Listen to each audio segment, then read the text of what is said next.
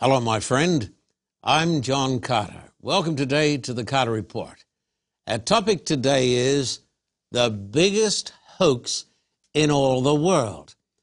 I have a special guest today, Dr. Fuz Rana from Reasons to Believe. Dr. Rana is a great scientist, and today we're going to look at the evidence for and against the theory of evolution.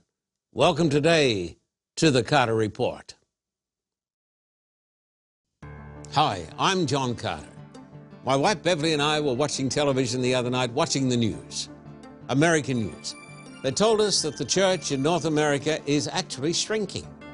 They said that atheism is the fastest growing religious movement today in North America. And people are saying, what on earth can we do to save the church? Well, of course, Christ died for the church. He saved the church. But what they mean is, how can we keep the church as a vibrant force in the world today, in Australia, in America, and in Europe, and in the rest of the world? Let me tell you a little story. John Wesley was one of the greatest preachers that the English-speaking world has ever heard. John Wesley came upon the scene of the church in England a few hundred years ago when the church was dying.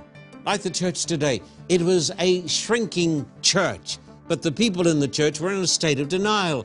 They refused to accept the reality that the church was dying. John Wesley did something that other people said couldn't be done.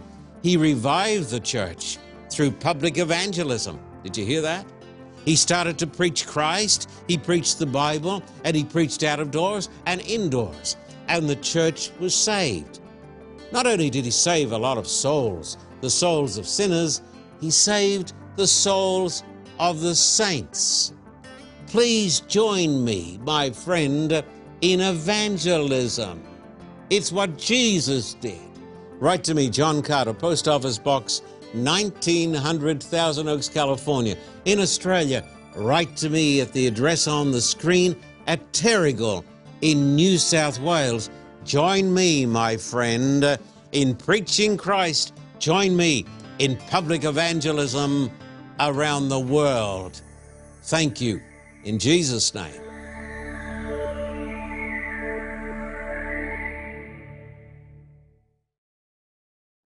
Welcome back to the Carter Report. Today we're talking about the evolutionary theory of Darwin that we consider to be the world's greatest hoax. My guest today is Dr. Fuz Rana, Vice President of Reasons to Believe. He and Dr. Hugh Ross co-authored the books Origins of Life and also Who Was Adam? After reading these books, Nobel Prize-winning chemist Dr. Richard Smalley said, "Evolution has been dealt its death blow." After reading Origins of Life, with my background in chemistry and physics, it is clear evolution could not have occurred. We're glad that you're on our program today. Well, thank you for having me, Pastor Carter. And Dr. Rana, it is our honor to have you with us today, and we want to thank you for joining us. We're going to get right into the matter, and we're going to jump into what some would say is a difficult subject when you talk about evolution, because people tell us evolution is a proven scientific fact, and they use junk DNA. What is junk DNA? Well, when the human genome was sequenced, this would have been 2000, 2001, what was discovered at that time was that most of the genome didn't code for any kind of useful products. And so the thought was that this was all junk. And so the idea was 95% of the human genome is made up of garbage DNA that just is an evolutionary vestige. And in fact, when you look at humans and chimps and gorillas, there's these shared junk DNA sequences, and everybody argued this is evidence for an evolutionary history for humanity, evidence for common descent. Because why would God put this stuff in there if it's no good? Exactly. But in the last few years, there's been a radical revision in terms of how we understand the human genome. We now know that virtually all of the DNA in the human genome is actually functional. Only a small fraction of it codes for useful protein products. The rest of it is basically functioning as the control system telling the cell when to make certain proteins and when not to make proteins and how much to make them. And this is critical for the development of the human being from a small egg to a fully formed individual. So what we're looking at here is an incredibly elegantly designed system that is far beyond anybody's imagination in terms of its complexity and elegance. The DNA is full of information. It's loaded with information. How much information in a bit of DNA? 3.2 billion genetic letters. And that's in each cell in our body. Now, I want to get this clear. I was told there were 3.2 billion genetic letters, but this is in each cell in the body. And there's about 1 trillion cells in our body. Now, each cell has the same 3.2 billion genetic letters, at least the first approximation. And so you've got these little letters in the right sequence inside the cell. Yes. That you can't see with the naked eye. That's right, you can't see it with the naked eye. And in fact, I've seen the entire human genome printed out in book form, and it literally is like a set of encyclopedias that goes from the floor to a ceiling about 15 feet high. And it's just volume after volume after volume of letters. Now remember, you're dealing here with a novice. I don't know much about this. That's why we got you on the show. Tell me this about the library again. Well, the information in one cell, if you simply typed out the genetic code, those 3.2 billion letters, it looks like a volume of encyclopedias where each volume would correspond to one of the 23 chromosomes in the human body or in the human cells. And this happened by itself? Well, that's what evolutionary biologists... This came from nothing. That's what evolutionary biologists would say. Darwin didn't know what you're telling me today. No, he didn't know that. He thought the cell was a bit of blob, just a bit of nothing. A protoplasm, a bit of jelly. Somebody told me now that if you took the information that is in one cell, you need, I think it was, 1,500 books, each of 1,000 pages. Yeah, that sounds right. Now, there's the library. But I thought that meant the whole... when I read it, I had an idea this is the whole body. But this is one cell in the body. This is one cell in the body, exactly. Exactly. And I actually saw, again, the human genome printed out, and there were... it was just volume after volume after volume, and the bookshelf went from the floor to a ceiling 15 feet high, jammed with books. And I pulled one out and I looked at it, and the print was so small. Tiny print. I could barely read it. And it's digital information, isn't it? It's digital information. It's not analog. It's digital. It's just, again, it's like the information in a computer system. It's digitized. Have you thought about this, Doctor? John chapter 1 and verse 1 says, "In the beginning was the Word." Yes. Now the Word has the connotation of information. So in the very beginning, the information came, and that gave way to the universe and the human race. But the evolutionist says, in the beginning, there was nothing. Much ado about nothing. In the beginning, there was nothing, and there was confusion and randomness and everything by chance, and it gave birth to the cell. You got to have a lot of faith to be an atheist or an evolutionist. Yeah, you sure do. And to think about, John 1:1. It's interesting because in our experience, information always comes from a mind. Anytime we encounter information, we recognize that it's the work of a mind. Yes, we do. And it's provocative to think that at its essence, biochemistry is information. Most people don't know this. They're information systems. And, as I mentioned in the previous episode, the way in which the cell's machinery manipulates that information is similar to how a computer system functions. And people have used that insight to build, literally, computers using DNA in the cell's machinery. This is called DNA computing. And tell me about this, DNA computing. Explain this to me. Well, the idea is that because DNA is information and because it's digital information, just like which is found in a computer system, you can manipulate that digital information and do all kinds of complex tasks. And the cell basically does the same thing. And the way in which it does that is fundamentally... how a computer system operates at its most basic level. And again, in exploiting that idea, there are now nanotechnologists that are building computer systems out of DNA. And these are more powerful. The systems that they're building are more powerful than the most powerful supercomputer system that we're aware of. Or you have information theorists who study problems in molecular biology who've concluded that the way in which the information in the cell is structured is identical to human language. This is all quite amazing.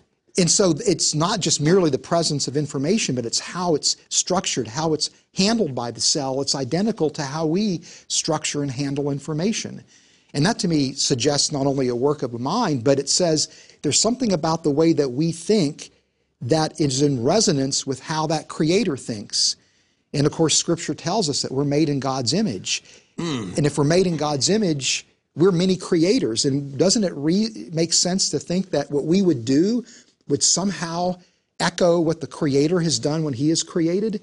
And so, to me, it's not just merely this is evidence for intelligent design, but when we think about it, it really points to the fact that we are made in God's image and we have this connection to the Creator in some way. You know, if I go down to the beach, well, not just the beach, say if I'm out in the desert, a lot of sand, like at the beach, and I'm dying of thirst, and I come along and I see written in the sand, 100 yards to water, and it has an arrow pointing. I think I could logically assume that the letters are an indication of a mind that wrote it down. Exactly. But the atheistic evolutionist looks at the writing in the sand and he says, it came from nowhere and it happened by blind chance. And man is the product of time plus matter plus chance that we believe is the greatest hoax in all the world. Now, I want to ask you this question, and I'm enjoying this. This is quite amazing, and we're running out of time for this segment, so we'll have to go through this fast. Is man genetically different to an animal, say a chimp? What makes mankind distinct? Well, we are built out of the same building blocks as a chimp, but I look at that as evidence for common design. Designers will use the same materials and make very different designs with them. But have we got cells like the chimp? Yeah, we are genetically similar to chimps. We're biochemically similar. We've got the DNA and all that stuff. We're anatomically similar. We're physiologically similar. But I look at that as evidence for common design, not common descent. And where we do stand apart from chimps in radical ways. And a lot of it has to do with the way our brain is structured and the way that our brain operates. Mm. And in terms of what's called gene expression, we're radically different than chimps when it comes to our brains. Because we were made in the image of God. Exactly. Yeah, we're not descended or related to the chimps because man is a new and distinct creation from the hand of God. And therefore, we believe, Dr. Fuz, that every person is distinct and glorious, and every person is important, and we believe that life is full of meaning. We believe that because we came from the hand of God, one day we shall go back to the hand of God. You're watching The Carter Report. My guest is Dr. Fuz Rana from Reasons to Believe. Just stay with us, my friend, because we're going to be back with you after this brief message. Stay with us. God has His time and His place for everything. And the time and the place now is Latin America, including Cuba. Time magazine talks about the Second Protestant Reformation and describes how hundreds of thousands, even millions of Latinos are coming to the gospel of Christ. I'm not an armchair theologian. I'm speaking according to experience. I've seen it with my own eyes. Recently, we went down to El Salvador. There I spoke in the largest football stadium in Central America with the biggest crowd that football stadium had ever seen. They came not to see a football match, but to hear about the blood of Christ. Millions are coming to a knowledge of God in Latin America. Doors are opening in Cuba. Who knows? We may be going to Cuba soon. As the doors open, By the grace of God, we are going to step through those doors. And we want you to step through those doors with us and be part of our team for such a time as this. Please write to me, friend. Don't put it off. Write to me, John Carter, Post Office Box 1900, Thousand Oaks, California, 91358.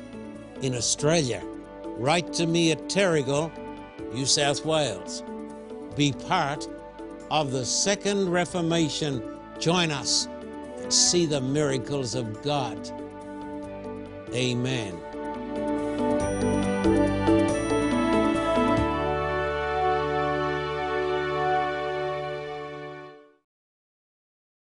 Hello, friend. I'm John Carter. Welcome back today to the Carter Report. We are talking today about the greatest hoax in all the world. And my special guest is Dr. Fuz Rana from Reasons to Believe. Welcome back, Doctor. Thank you for having me, Pastor Carter. Glad to have you here. Now, we're talking today about ideas that influence millions, perhaps billions, our families, our children. Tell me about your family. Well, I've been married almost 29 years, and it's amazing to me that my wife was able to put up with me for 29 years.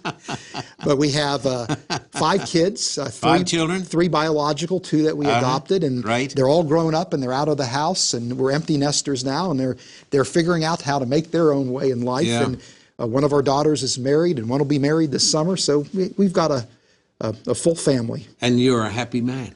I'm very happy. I can tell. You got a happy face. I'm going to read you this statement.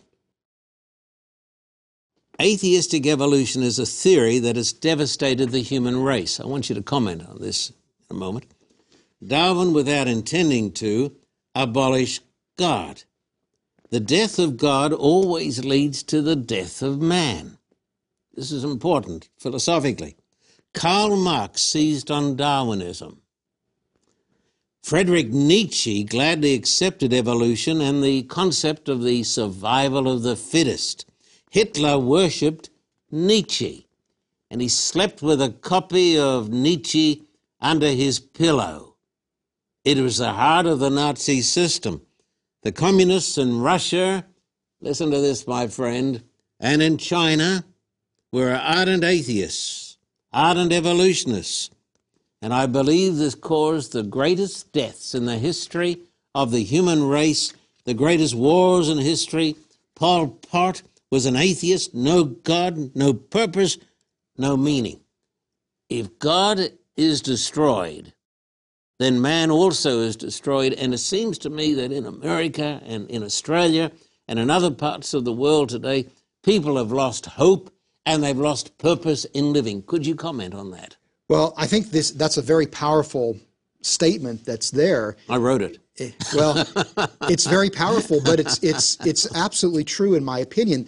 That is why, I'm personally troubled by the theory of evolution. Me too. Because if life's origin and life's history can be explained exclusively through evolutionary means, there's no need for God. And as you point out, when there's no need for God, then what are human beings? We're just simply the product of evolutionary processes. We don't have any meaning. We're no different than any other creature on this planet. We're just simply an ephemeral entity. Or just another animal no better than a frog. That's exactly right. And that's what people say, we're no better than a frog. Well, and there's this whole idea of speciesism now today, where to think that human beings are somehow special is an affront to many people. How could you, they would say, make human beings special versus these other creatures? We're no better, we're no worse. Well, that just undermines, as you say, any kind of idea that there's purpose in life. It undermines human dignity. Anything is permissible in that kind of a framework. And I think it's a horrendously frightening idea. Yes, it is. That has, profound implications. Ideas have really real consequences. I'm sure you're aware of this. When Darwin put out his idea of evolution, it wasn't science. He was groping in the darkness, and the people like Huxley who accepted his ideas did so not on the basis of science, but on the basis of what they wanted to believe. Yeah, well, Richard Dawkins once said Darwinism allows me to be an intellectually satisfied atheist. Yes, yeah. And so it's as if Darwinism is co-opted to fuel this rejection of belief in God. Why? Because if evolution can explain it, then you don't need God. And this is why I think it's so important for people to realize that the case for evolution is not strong scientifically. No, it's not a scientific idea. That the origin of life looks to be miraculous, that when you look at the history of life on Earth, it looks as if there are places where evolution just simply can't account for what's happening in the history of life, that you have to have divine input, that there has to be a creator that is intervening. And if that's the case, then it's easy for me to believe that a creator is intervening in my own personal life. On the basis of the evidence. On the basis of the evidence. This is not wishful thinking. No, this is based on the evidence. Dawkins said during a debate with Dr. John Lennox from Oxford University, he said, you Christians have got faith. We've got the evidence on our side. You just got faith. What he doesn't understand is this, that our faith is built upon evidence. I don't believe in God because I just want to believe in God. Neither do you. I do not believe in Genesis just because I feel like I want to believe in Genesis. I believe in it because I believe the evidence supports it. And we believe in an intelligent faith that is based upon truth. Was Lucy our ancestor, Doctor? Who were the hominids?